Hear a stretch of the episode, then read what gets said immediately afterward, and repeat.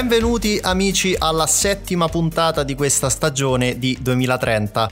Prima di addentrarci nuovamente nel mondo dell'Internet delle cose, vi voglio rubare un minuto per ringraziarvi dei tanti messaggi di apprezzamento che mi state mandando da quando siamo partiti. Chi pubblicamente nei post, chi privatamente nei messaggi privati mi state dando non solo una gigantesca soddisfazione personale, ma anche e soprattutto una carica enorme che non vedo l'ora di scaricare in qualcosa di nuovo. Quando mi chiedono la genesi di 2030, io dico sempre che questo progetto è figlio vostro, cioè di voi utenti, lettori, cittadini, studenti e lavoratori, perché siete stati voi a farmi capire nel corso degli anni che ancor prima di qualsiasi approfondimento o discussione sull'innovazione digitale ci vogliono i ferri del mestiere. Vi prometto fin da ora che tutto ciò che verrà continuerà a essere figlio vostro, dei vostri input, dei vostri suggerimenti, delle vostre richieste Continuate a scrivermi e a farvi sentire, fatelo più di quanto abbiate fatto finora e se non l'avete fatto iniziate.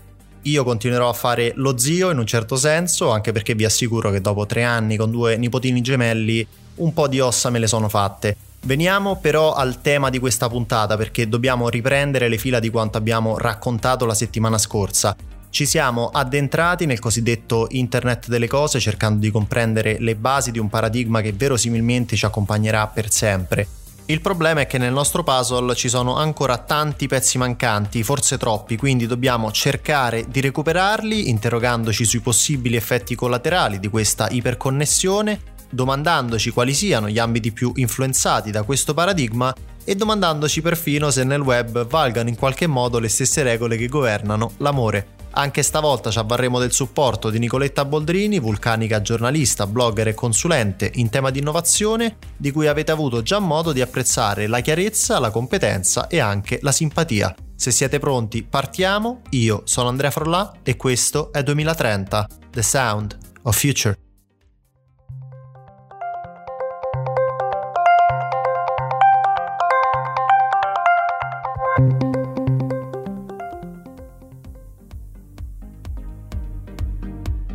Rieccoci dunque in compagnia di Nicoletta Boldrini, che è stata una spalla formidabile nel corso dell'ultima puntata, ma che oggi sarà chiamata agli straordinari. Abbiamo infatti una missione precisa che è quella di dare concretezza a tutto ciò che abbiamo raccontato l'ultima volta. Spero che tu sia carica e innanzitutto bentornata ai microfoni di 2030. Grazie Andrea, ben ritrovati ascoltatori di 2030. Io sono già posizionata sui blocchi di partenza. Cominciamo.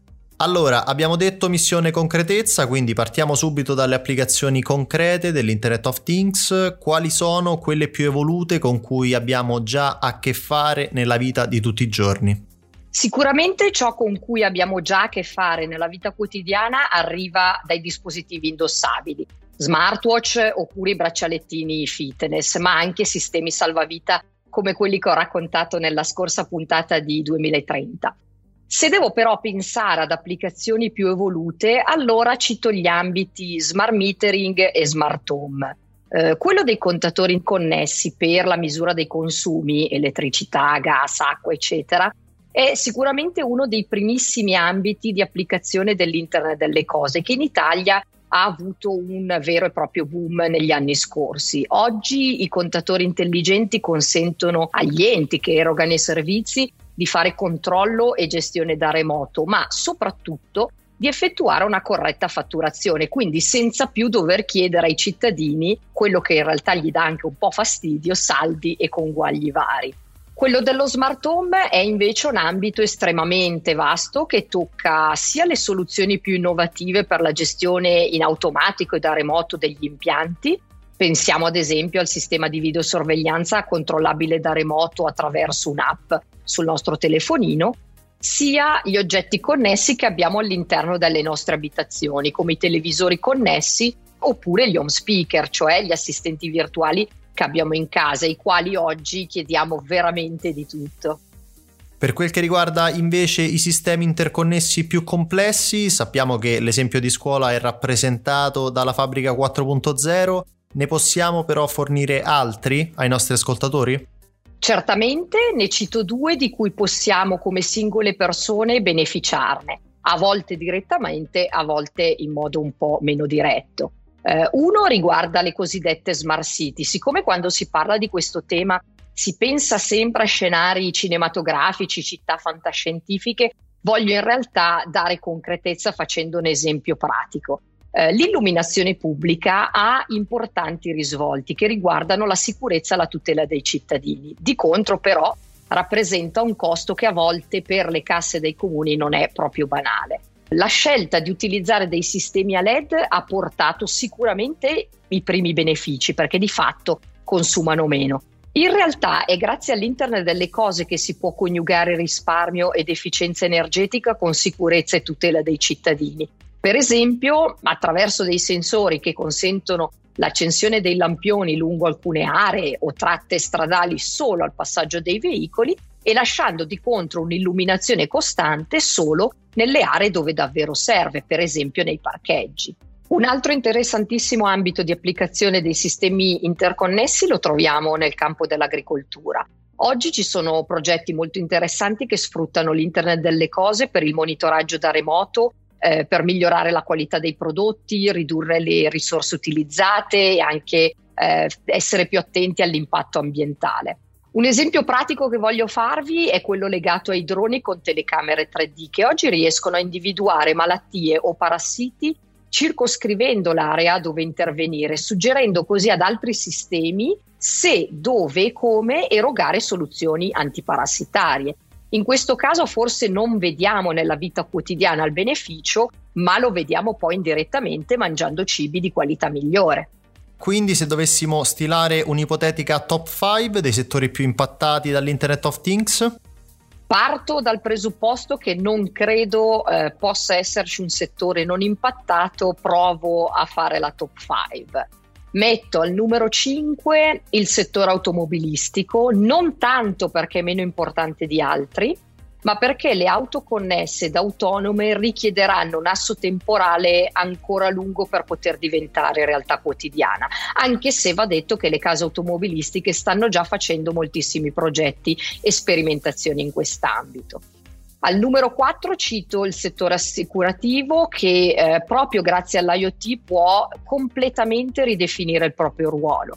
Per esempio offrendo polizze assicurative temporanee o personalizzate attraverso il monitoraggio dello stile di guida nel caso di una polizza RC auto oppure dello stile di vita di una persona nel caso di polizza vita.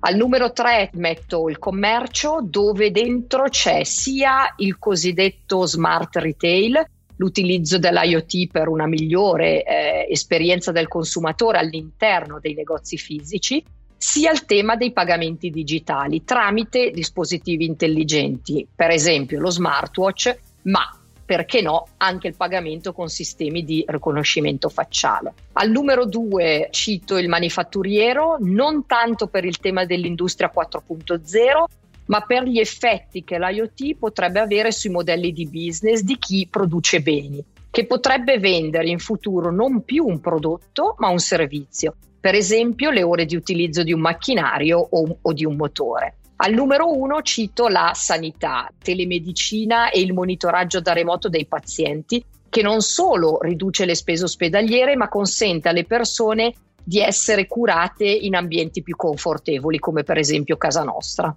Proviamo a rovesciare la medaglia, gli ambiti o i soggetti che al contrario faticano a sposare questo paradigma?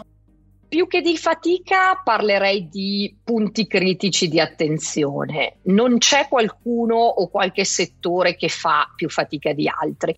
Ci sono piuttosto dei temi di fattibilità, di opportunità, di rischio.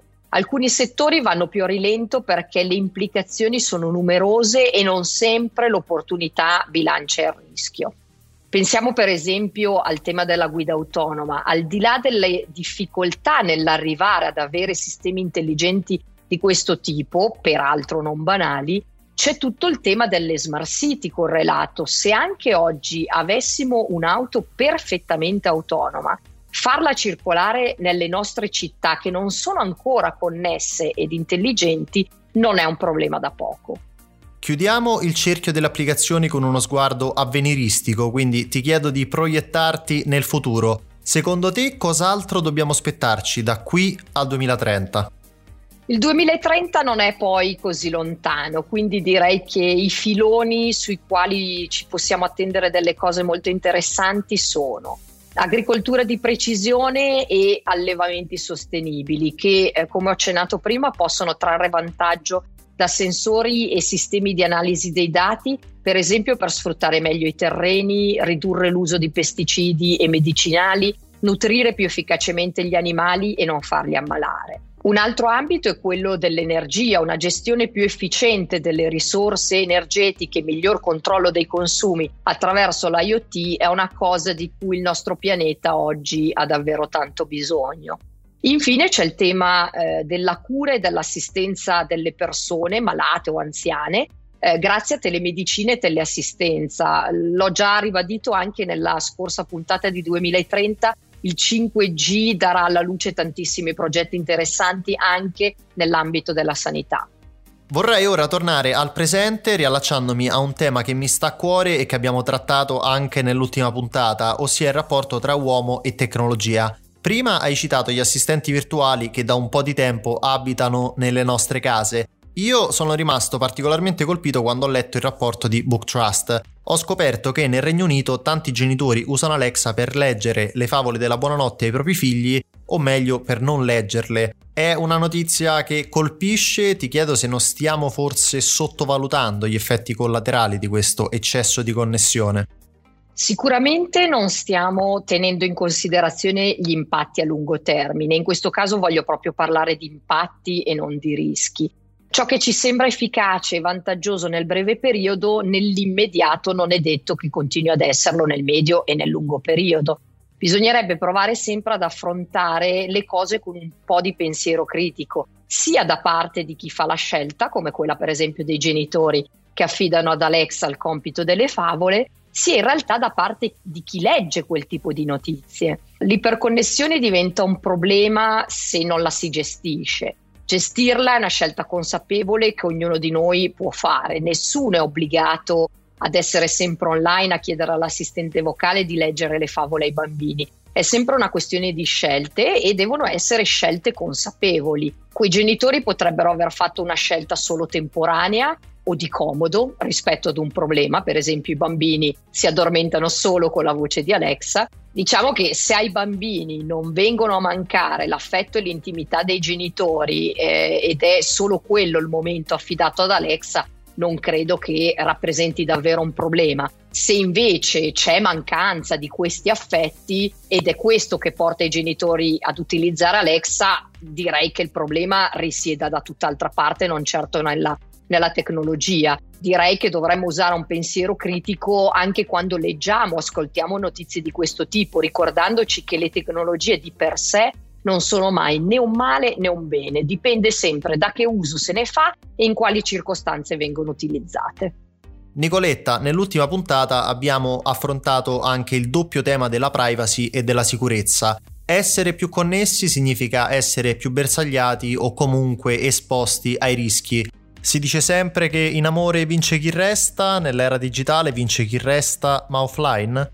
Qui sorrido Andrea, sei sicuro? Eh, in amore in realtà vince chi fugge, non chi resta. Mettiamola così, eh, chi fugge dall'online è un po' anacronistico e fuori contesto. Non è così che ci si protegge in questa era dell'iperconnessione. Privacy e sicurezza, a mio avviso, sono diritti che vanno tutelati anche attraverso regolamentazioni nazionali ed internazionali. Tuttavia ciascuno di noi può fare molto per se stesso. La prima soluzione utile per proteggere la propria privacy è, è, la consapevolezza che si raggiunge informandosi, approfondendo, cercando di capire a fondo ciò che succede attorno a noi. Faccio un esempio eh, per dare concretezza al pensiero. Essere bersagliati è fastidioso, ma ricevere promozioni personalizzate in base alle proprie preferenze oppure ai bisogni di un preciso momento può anche essere piacevole e vantaggioso. La scelta però non è necessariamente bersagliamento per poter avere qualche piccolo vantaggio o niente, devo vivere protetta nel mio mondo offline. Ci sono tantissime sfumature di colore in mezzo e ognuno di noi può scegliere fino a che punto essere online e visibile e fino a che punto cedere i propri dati e soprattutto in cambio di cosa. Oggi gli strumenti per poter applicare filtri di, di privacy più o meno rigidi ci sono, basta, come detto, informarsi e fare scelte consapevoli. Come in tutte le cose serve un po' di equilibrio.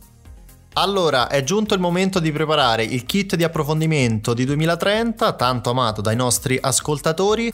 Iniziamo come sempre dalla lettura. Quali libri ti senti di consigliare per farsi le ossa sui tanti temi che abbiamo trattato?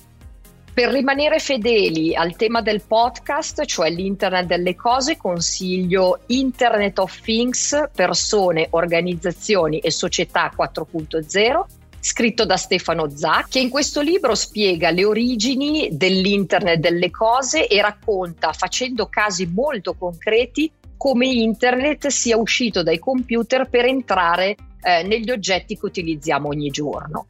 Per affrontare il tema dalla prospettiva economica suggerisco la lettura di La società a costo marginale zero di Jeremy Rifkin, secondo il quale l'emergere dell'Internet delle cose sta dando vita al commons collaborativo, il primo nuovo paradigma economico a prendere piede dall'avvento del capitalismo e del socialismo del XIX secolo per affrontare il tema anche da una prospettiva umanistica, a mio avviso doverosa, e non solo di evoluzione tecnologica, consiglio vivamente la lettura di La quarta rivoluzione, come l'infosfera sta trasformando il mondo del filosofo Luciano Floridi. È un libro che ci fa capire come i confini tra online ed offline tendano ormai a sparire e che ci aiuta a capire come cogliere i frutti di questa nuova vita on life e come affrontare i rischi ad essa connessi.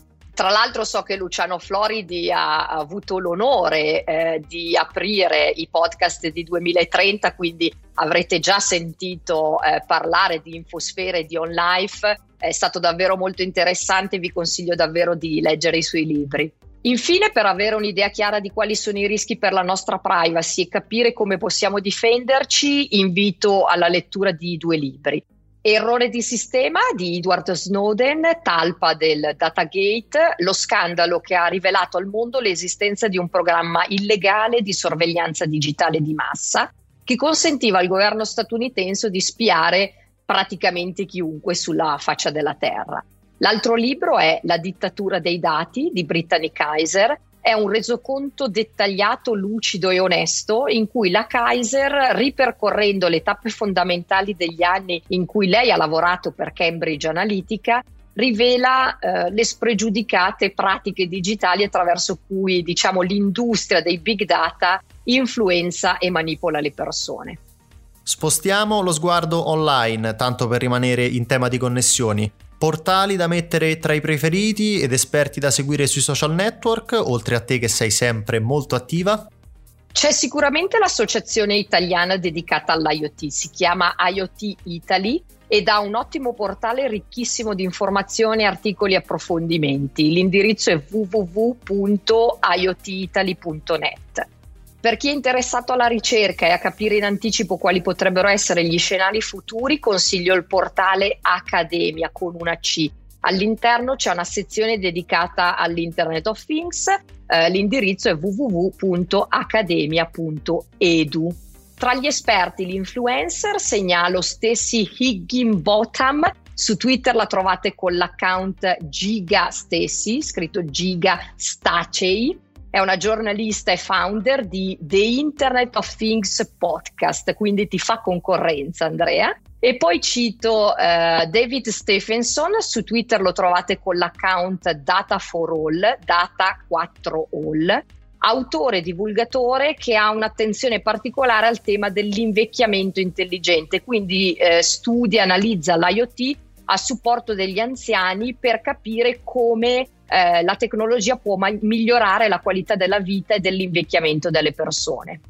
Ultima sezione, ma non meno importante, film e documentari. Nella lista delle pellicole da non perdere, quali titoli metteresti? Eh, direi quasi tutti i film della saga Star Wars, ma in particolare cito Rogue One perché ci sono tantissimi esempi di dispositivi connessi più o meno intelligenti che comunicano e interagiscono tra loro.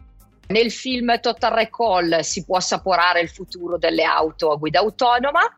E poi direi che forse il film che più di tutti fa vedere un futuro sempre più connesso, soprattutto un futuro dove l'umano è connesso alle macchine, è Transcendence. Eh, vi segnalo anche un documentario, si chiama Law and Behold, scritto proprio L-O and Behold, che è un vero e proprio tour alla scoperta di Internet, dagli albori al mondo iperconnesso di oggi e anche di domani.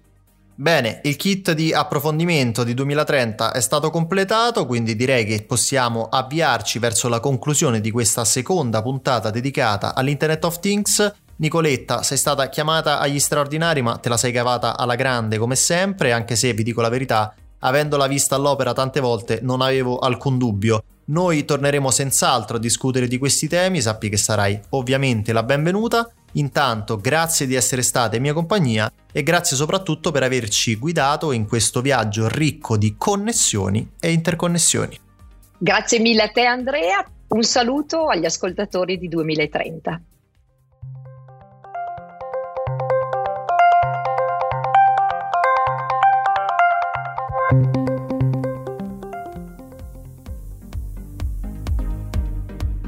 Ben ritrovati amici di 2030, mandiamo in archivio il tema dell'internet delle cose, anche se come avete capito questo è un tema così vasto che saremo obbligati a tornarci in futuro. Intanto però abbiamo costruito insieme le fondamenta che ci aiuteranno a non farci trovare impreparati e anche a fare un figurone con amici e parenti quando usciranno questi temi. Abbiamo costruito anche il kit di 2030, quindi direi che il quadro sull'Internet of Things lo possiamo appendere al muro un muro che inizia a essere particolarmente affollato perché abbiamo già dipinto il quadro sull'intelligenza artificiale, sui big data e sul futuro del lavoro.